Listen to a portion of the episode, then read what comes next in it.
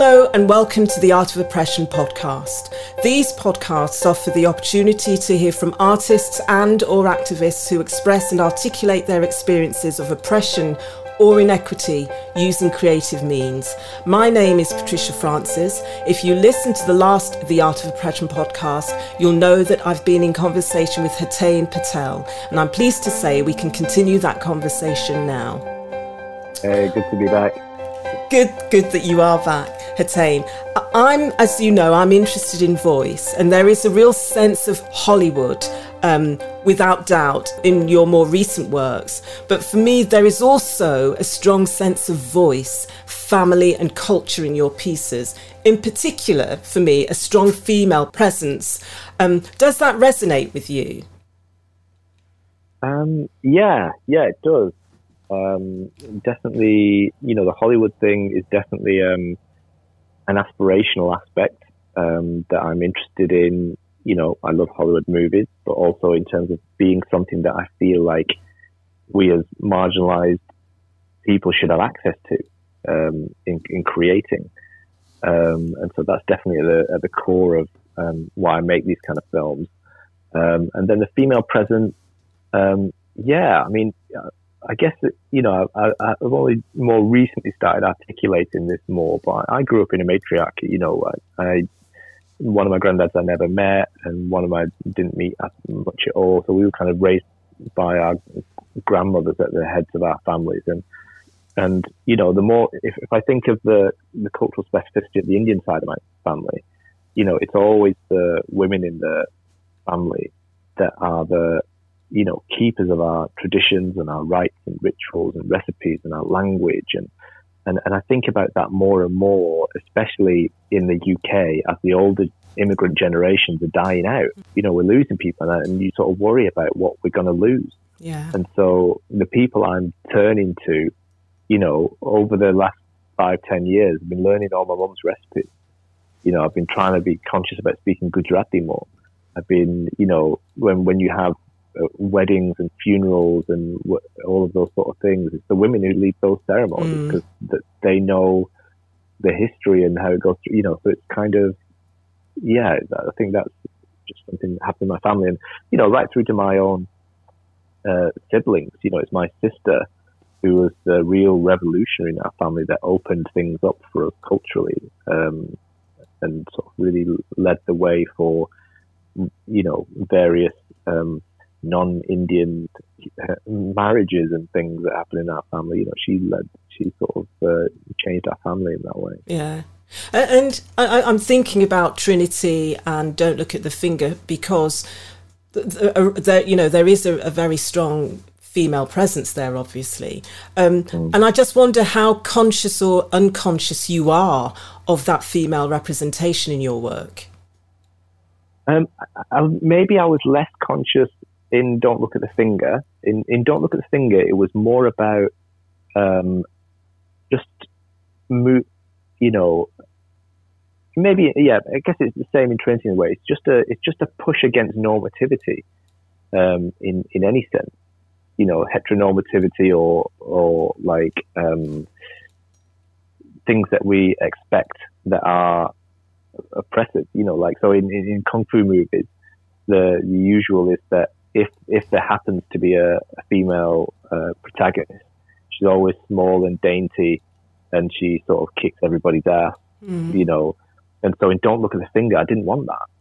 It, you know, I, I, I Vicky, who plays the bride, you know, she has such masculine qualities to her, mm. um, and she, you know, she's, you know, much more aggressive than Freddie, um, who plays the groom, and so I, I wanted to change up that um, that dynamic between them. Mm. Um, to, um, and, and it's not just kind of um, this idea of wanting to make things fairer or representation. It's not just that. It's, it's just more interesting. Do you know what I mean? It's yeah. like, and, and I think that about race representation, about ethnicity in the work, about, you know, we, we're saturated with so many stories and Netflix and all that sort of thing. It's like, but we just, it's just boring to see the same thing just, just for even if you just think of boredom and just wanting more variety, yeah, yeah. you know, you, you, don't don't just want one kind of chocolate bar. I want no, all of it. exactly the plurality of it all, and and you know in mm. Trinity, um, where, where, there is the challenge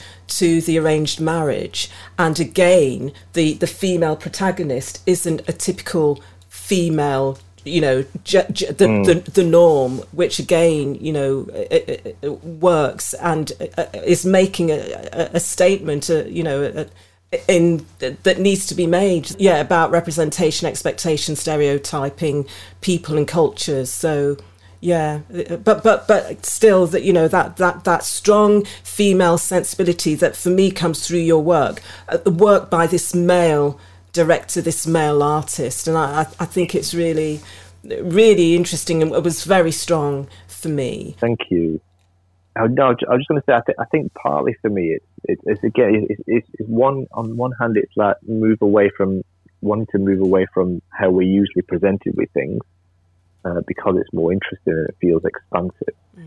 Uh, and then secondly, also, you know, I'm, I'm learning myself by doing all of this as well. You know, I feel like I've learned a lot just from being, being married to my partner for the past 10 years you know, of, of my own uh, male privilege and mm. my own blind spots and, and all of that. So, you know, that's been a learning experience for me, which I've really valued. And um, so I, I, think the things that come out in my artwork are always expressions of the places where I'm learning things as well.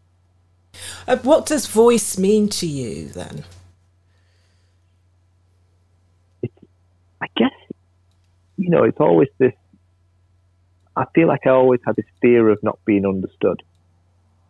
Um, you know, and it, I guess that deeply comes from from from racism. Mm. You know, it's like you know if if, if you're treated or seen or acted against in a particular way, but you can't understand why that is. You know, you feel like you've not done anything. But you, you you you're just not being understood. You know, it's like how is it? And and it's there's almost an impossibility of being understood, you know, of, of not being whatever people say you are, or mm. you know that sort of thing. So, I think I think to be able to have a voice in in a way that you feel represented by it, or that feels like it expresses you, is a is a huge privilege, um, and it's not something that we're all good at. And I'm not saying I'm good at it all the time. But I think art allows me a place to think about this, to hone this, and to um, yeah have, have, a bit more success with, with the voice I'm able to have. You know, and that that privilege of expression mm. and language, we, we don't all have it, do we? Uh, uh, earlier on, you said um, that um, your work is socio politically motivated. So mm. is that is that in a way your voice coming out through your work? Yeah, yeah, I suppose it is. Yeah, it's kind of. I, I'm, am i am not just interested in just expressing how I feel. Um, I'm interested in that having action in the world. You know, for me, but also for other people as well who, mm. who might identify with things in my work. You know, I feel like it's my, it's also my um, contribution to what is lots of great work happening by lots of people in different movements here and around the world. You know, I feel like it's my part of some of those movements. You know. Yeah, you you use so voice, language, understanding, meaning. I'm just thinking you use British Sign Language. Um, mm. In your, what what what what was the motivation? Why did you feel that was important? Um, well, I'd always been interested in in sign language, British Sign Language, um, just just because I'm always drawn to physical communication, you know, uh, and and the body and and the things it can do without speaking words, you know, whether that's body language or dance, martial arts, um, and sign language is also this this physical thing that I couldn't understand, but yeah. obviously it's, a, uh, it's a language. Um, and then I think the other thing that opened it up was Louise, Louise Stern, who um, who's a, a, deaf writer and artist, and her and I were brought together on a little R and D by the Bush Theatre for one of her projects um, back in can't remember it might have been 2014 or something. um, and we really hit it off. Um, you know, we connected in lots of ways, and her and I are from the same school of thinking mm. of want, wanting to open our marginality out to people, to invite people in, rather than to have um, militant keep out kind of vibe. And so, you know, we just ha- always have a lot to discuss. And so her, so I guess our, that friendship and that creative space between us opened up um, the possibility of, of, of, sign language in my work. And so her and I, she helped me on a live performance that I was making, American Man, in 2016. Right. And then um, when it came to Don't Look at the Finger, um, it just felt like an evolution of that collaboration um, to, to go into to that to go into that work. Yeah, and and again works and and is inclusive and again addresses your, your uh, you, what you what you do through your work in terms of um, understanding marginalisation and so on. Well, for me, anyway. Um, just to change things slightly, I really loved your TED talk. Who am I? Think again. Um, and the dancer was you, you. And mm. when I saw it, for me, it was an artwork in itself. Um, mm. And in it, you said that art was about identity and language and challenging assumptions. Um, so again for me here you're playing with voice you're playing with identity the idea of authenticity the self and, and others in a really subtle and intricate way. I, I, I, I, I find it hard to. I, am almost your number one fan, Hate. oh, I won't say number one say. fan because I don't know what the number one yeah. fan actually is. But I just, I absolutely loved that piece. I didn't realize it, because it's part of a larger piece, isn't it? Mm, mm. Yeah, it's um, it, it, it's it was a an hour long live performance, sort of a dance theatre piece that I've made. Um, and and so the, and the TED talk is um, kind of a eight minute distilled version of the key ideas in that in that work. And what was your intention? What did you? What was the? What meaning did you want people to get from that?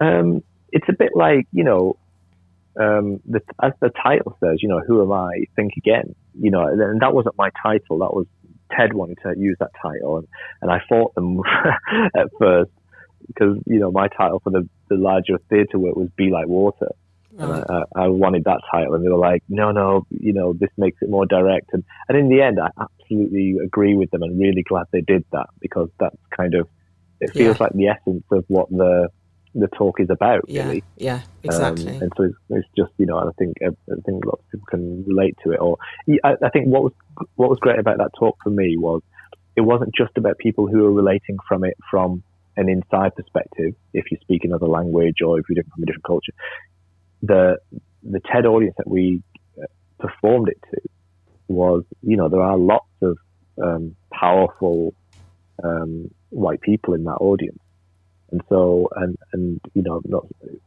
probably sim- similar uh, audiences around the world who will see it as well. And so I like the idea that me and you, you presenting ourselves, you know, or present in, in, in ways that you don't expect yeah. can, can have impact. You know, I like the idea that you could see an Asian man with a beard in a kurta pajama and, and think, and little thing might go through your head of, oh, I wonder if he knows kung fu. you know, or or you know that sort of thing, or what you know, it's kind of just a little, even if it's a humorous change in your mind of a pre-existing assumption in your head. Yeah. You know, it's, it's that. It's, yeah, the purpose was to try to plant seeds for you know change in thinking. Yeah. So again, to change the subject slightly, so um, I'm interested that you declined the British Empire Medal, and I'm thinking mm-hmm. about others from racialized groups whose work, uh, you know, addressed identity and speaks of inequity and so on, um, who accepted it. So why did you? Why were you unable to to accept it?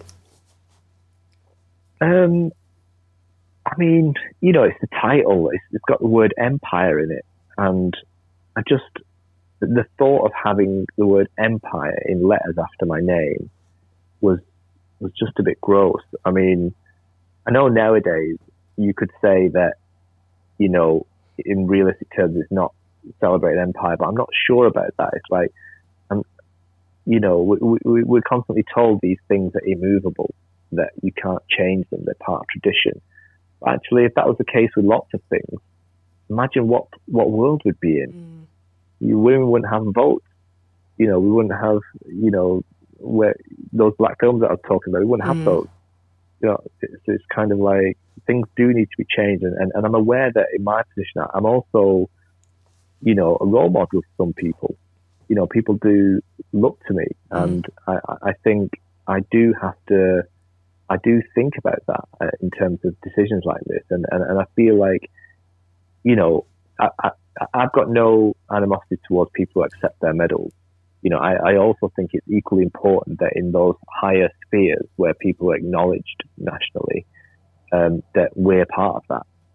You know, uh, yeah. uh, and I know good friends of mine who've taken uh, OBEs and things like that, and I, have got no hate for that. you yeah. know what I mean? Yeah. But I, I also think that we have to project out there alternatives that we can get behind and, and have those examples. So, you know, younger artists who people clearly look up to me I also want to be an example that you can turn that down, that you don't have to accept that. Yeah. Um, and, you know, it's not about, I, I still am very moved by the, the nomination. You know, uh, you know, it's because it's, because it's nominated by communities. So, you know, for me, it was a huge validation that the communities that I feel that I serve, um, I, I, feel acknowledged and seen by them. Um, and so I'm hugely grateful for that but that doesn't go away. But you know, whether I take the medal or not doesn't change that. Mm. You know, I'm still seen by and connect with and with those communities, but um, I just just don't yeah it just it just doesn't feel right do you know what i mean yeah did you ever was there a moment when you thought you might take it i just wonder whether um, there's mm. a, a, there is um, having taken it you know you you you're then sort of i suppose regarded on the inside. And so, is there a, a place for, you know, voices like yours on the inside? If I'd have taken it. Yeah. Yeah, yeah, absolutely, absolutely, and and you know I'm a strong advocate for that. You know, I'm I'm not about generally I'm contradicting myself here, but I'm not about cancel culture. Mm. Uh, generally, you know, I, I am an advocate of conversation, of, of influence, of you know, be it having a, a, a foot at the door, what do you call it, a seat at the table. Mm. Um, and, and that's my MO generally.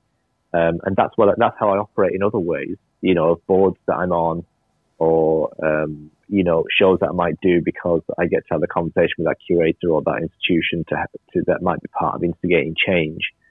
I do all of that. Mm. Um, but in, in this scenario, it doesn't need me right. um, to, to take that medal.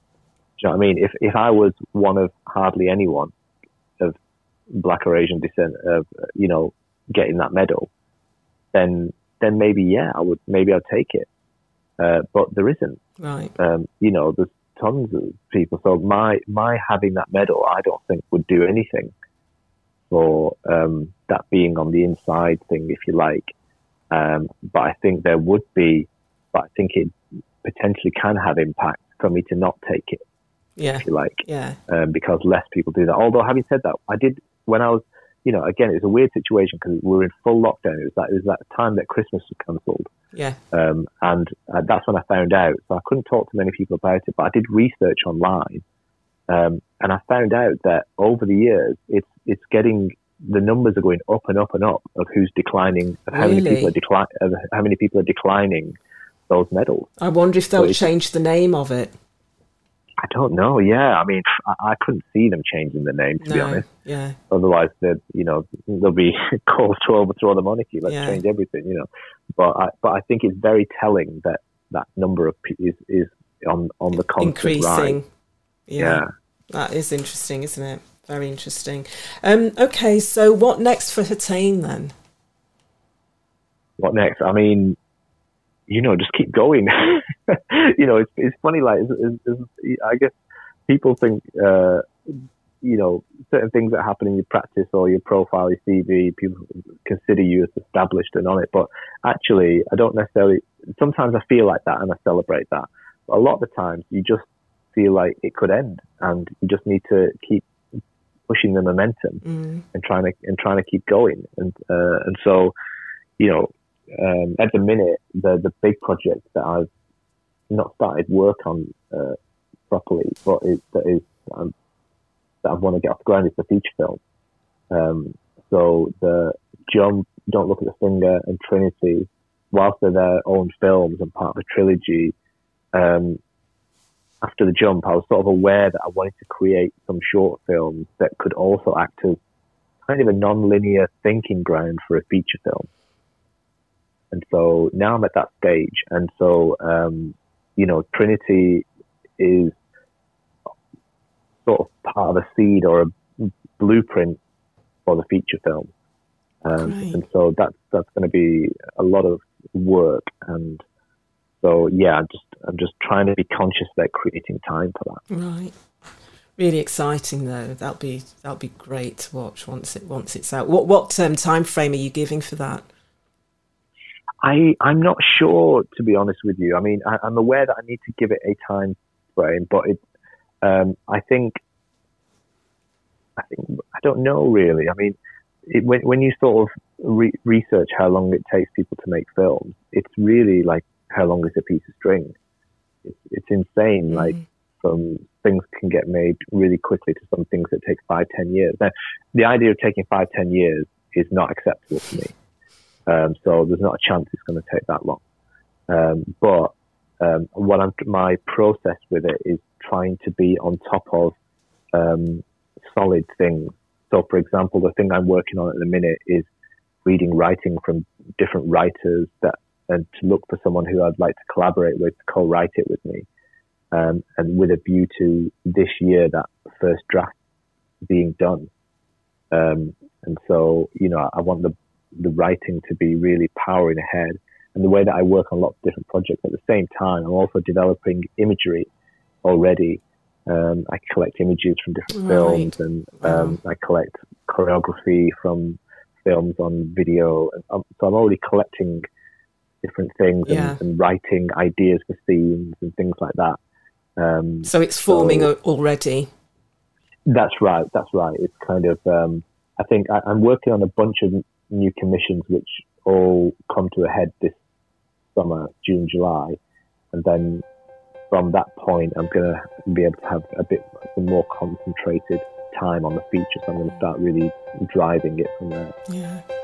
Thank you so much, Hetain. We've come to the end of this episode, but we'll be continuing the conversation in the next The Art of Oppression podcast. So to hear more from Hetain, please listen in. Thank you. Thank you.